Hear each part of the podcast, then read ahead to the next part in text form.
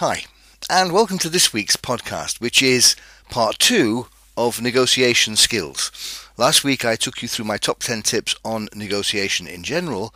This week it's about how to resist 10 typical negotiation tactics often used by the other party and often uh, a, a bit manipulative. In fact, in my view, these negotiation tactics that are quite common are nothing more than pressure selling. So they are masquerading as negotiation when in fact, really, they're a sheep in wolf's clothing by being pressure selling. So here's 10 typical negotiation tactics that you should resist. So tactic number one is setting unhelpful deadlines or time pressure. It's quite a common technique to tell you that if you don't close the deal today, then the price will go up, or somebody else will come along and take this because they've got a booking on it for tomorrow. So, effectively, they're simply using time as a variable and trying to squeeze you into an agreement by making the time, the deadline, more imminent. So quite simply, say, well, okay, I'll come back tomorrow. Resist. Tip number two, or technique number two, is giving you a limited option. Um, well, you can have it at this price, but if you have it in green, and you don't want it in green, I mean, if you do, that's fine. They're offering that as a as a discount almost. But if you want something in a different color or a preferred color that isn't green, then again, say no. Or if you're prepared to take it as green, use that acceptance of a color you don't particularly want as a lever to try and get a reduced variable of theirs. So, okay, I'll take green, but I'd need to have a 15% discount for taking green. Or I would need, if it's a car for instance, I'd need, I don't know, some particular accessory added. So if they're trying to sell something to you because it suits them, it's green, to get rid of it, then ask for a compensatory reduction in another of their variables, price or an accessory, as a way of trading.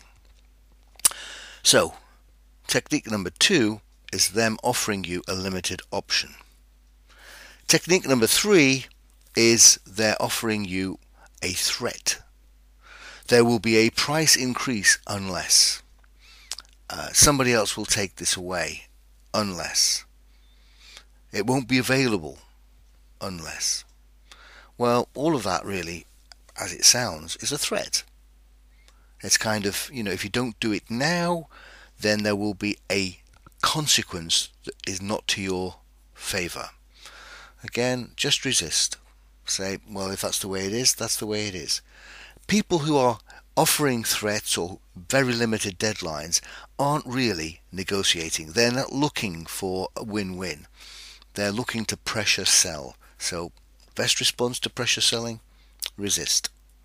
So technique number three is to imply a change in condition which sounds like and is a threat. Technique number four, this is a very common one, called reciprocity. It's used by the other party to give you something that seems like a, a gift or a favour or something that's generous in the hope that it places you under a psychological obligation to offer something back in kind. So, without you asking for something, they offer something, a seemingly generous gesture. I tell you what, I'll I'll throw in this and I'll throw in that, or I'll I'll provide something additional. Um, I'll give you a, f- a free tank of fuel, or I'll make sure that there's a CD player, or whatever. It's a, it's an offer apparently of a gift because it comes as no additional price. It's not part of a changing contract, so it's a freebie. And we all like freebies. We like getting something for nothing. But psychologically, for some of us, we feel we have to reciprocate by offering something back in turn. If nothing else, it might simply make us more favourably disposed to that other party. If you're going around a number of garages and looking at a range of cars, maybe you are more inclined to return to the one that offered you the freebie. Actually, the freebie's not really that crucial compared to the overall cost of what it is you want, but it has created a psychological indebtedness in you where you feel you have to offer something back in return. And the best response to reciprocity is to resist it. That's their choice to offer you something for nothing. It shows that they really are keen on, on you closing a deal with them. Do not feel obligated to respond in a similar fashion. If they're offering it as a gift and you eventually seal the deal, then just take it as a gift. You don't have to offer anything back in return. And remember that it's a bit duplicitous. It's a bit of a, a manipulative gesture to try and create a psychological preference in your mind. So, as with all the other techniques in this list, resist. Discount in your head the emotional appeal of a gift. Tip or technique number five. Resist the sizzle and pay attention to the steak. Some people will dress up the offer by making particular features particularly attractive. You know, the best example of this is what we or something we all know, which is house selling. People say, don't they? Make sure you have fresh coffee or fresh bread uh, coming out of the kitchen as a smell, or nice fresh flowers. Um, my younger son um, was buying a house or looking at a house, and I was with him as he was taken around the house by its seller and she said, oh, well, "Come in, and we'll, we'll start by going upstairs," which I thought was a little bit unusual. And we won't go to the main bedroom; we'll go into the into the second bedroom. And I, at that point, realised that something was going on. And as they went into the second bedroom, they were able to see below them a fantastic garden, just as a sort of overview of just how good the garden was. That's the sizzle. The house is the steak but the, the seller was selling the sizzle. And of course, it worked. The garden was fantastic.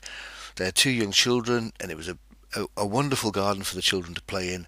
And for the rest of the visit around the house, they kept talking about the garden. And the house was good, it was great, and they, they bought it, and I think it was a really good buy. But once they had seen the garden from the upstairs second bedroom, they were hooked. So beware a single factor which has really powerful emotional appeal.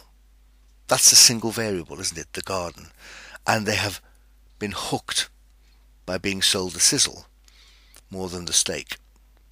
So, tip number five resist the sizzle. Tip number six um, a well known negotiation technique is salami negotiation.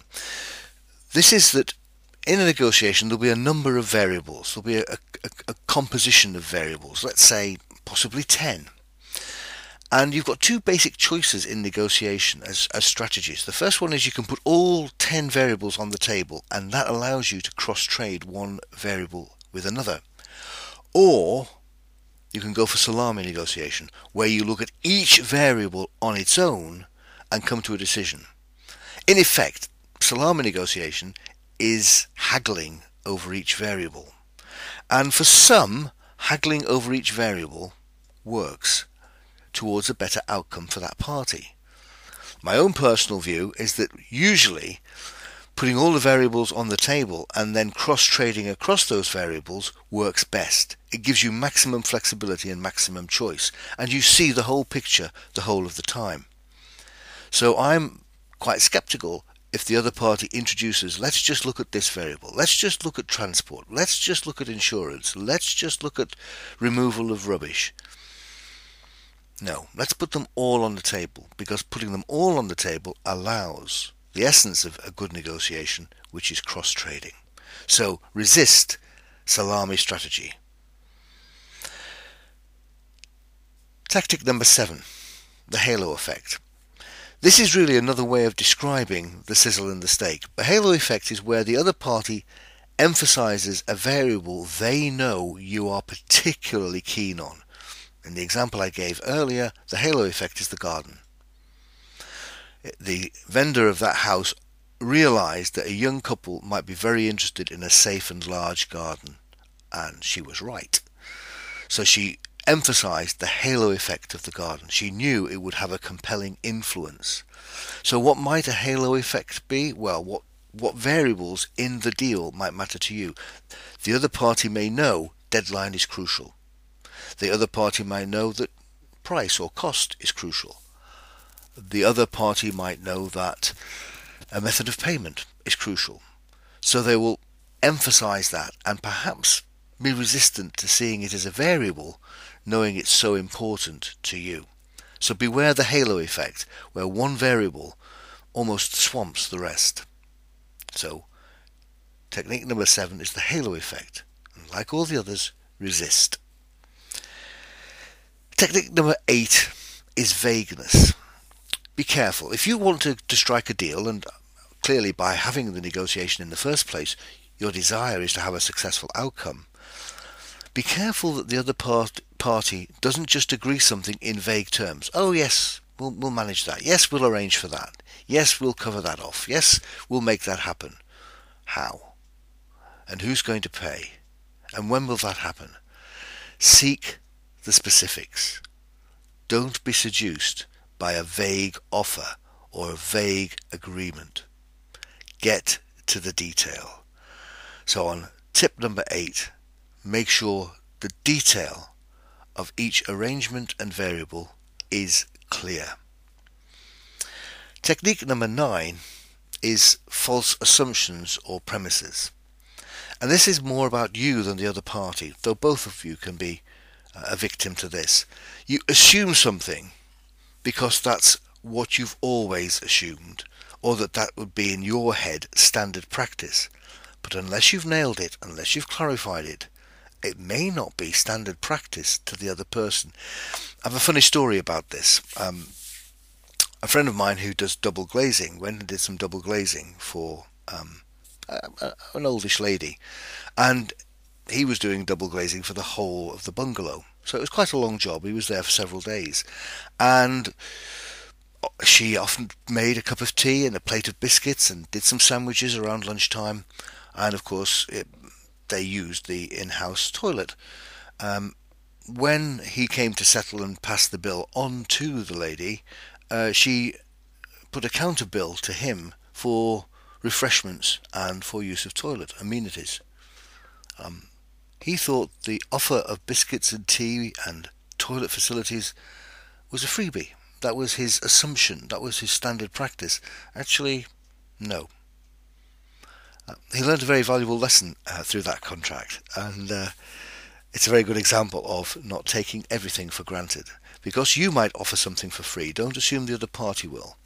Another good example of that is if you've had some, I don't know, landscaping or gardening done, who's going to remove the rubbish? You might assume they will. Um, maybe not. Maybe the pile of rubbish is left on your garden or drive because you didn't specify that as something to be done by the other party. They will then, of course, remove it, but for an additional cost. So beware false assumptions. That's tip number nine. Make sure everything in the contract is specified. Don't assume anything. And my final issue or, or technique or tactic that is often used by the other party is known as a straw issue. And this is quite a strong and powerful technique, quite manipulative and quite difficult to spot. A straw issue is something that the other party puts into the negotiation as a variable which is unimportant to them, but they want to use to, to extract a concession from you. So they may have 10 variables offered on the table, of which three are what we'd call straw variables or straw issues. They're quite happy to let those go, to give them up, in order to extract a meaningful variable from you, one that you would quite like to hang on to. So it's difficult to say what might be a straw issue because that's only known to the other party. But it can be, um, I don't know, um, that they will offer to collect something. they would offer to collect something anyway, but they're putting it onto the table as a straw issue so they can say, I tell you what, we won't charge you for collecting it, we'll just come and take it anyway. And you'll think, well, that's generous. That's something I can give in, uh, from my side, I can give something in return for that. Now, they were going to give it anyway.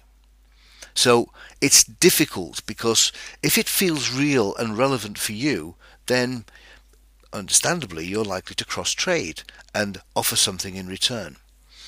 I think my attitude to this is because straw issues are so difficult to detect from the other party, you have to just be very um, uh, kind to yourself. If they are offering something that later turns out to be a straw issue, that they were going to concede or give up anyway, but it is valuable to you, then in a sense it's not really a straw issue, is it? Because you would have been prepared to pay for that. So even though they think they have got a, a result by getting from you a concession for that straw issue, you are probably going to be prepared to pay for it anyway. By contrast, one way of thinking whether or not an issue is a straw issue from the other party is to consider what other parties that you work with would do. If another party with whom you have a similar contract gives that variable away for free, and this particular party is offering to trade it, the chances are it might be a straw issue because you know elsewhere people give you that for free. So watch out for straw issue is my tip number 10. So to quickly run through them again, here are my top 10 tactics often used by other parties. Tactic 1, unhelpful deadlines. Tactic 2, offering limited options. Tactic 3, offering a threat, an unwanted consequence. Tactic 4 is creating an obligation through reciprocity. Tactic number 5 is emphasizing the sizzle, the emotional appeal, and not the facts and the detail of the steak. Tactic number six is seeing each variable as worth negotiating on its own, the salami strategy, slice by slice. Tactic number seven is creating a halo effect, particularly something they know you value. Tactic number eight is keeping things vague, not specifying the detail. Tactic number nine is using false assumptions. That's particularly true for you, for assuming something to be included when it isn't. And tactic number 10 is the other party offering straw issues that they meant to concede anyway, but in order to extract a concession from you. So, in most of those, when they come from the other party, simply resist. Okay, that's it for this week. Hope you found that helpful. Bye for now.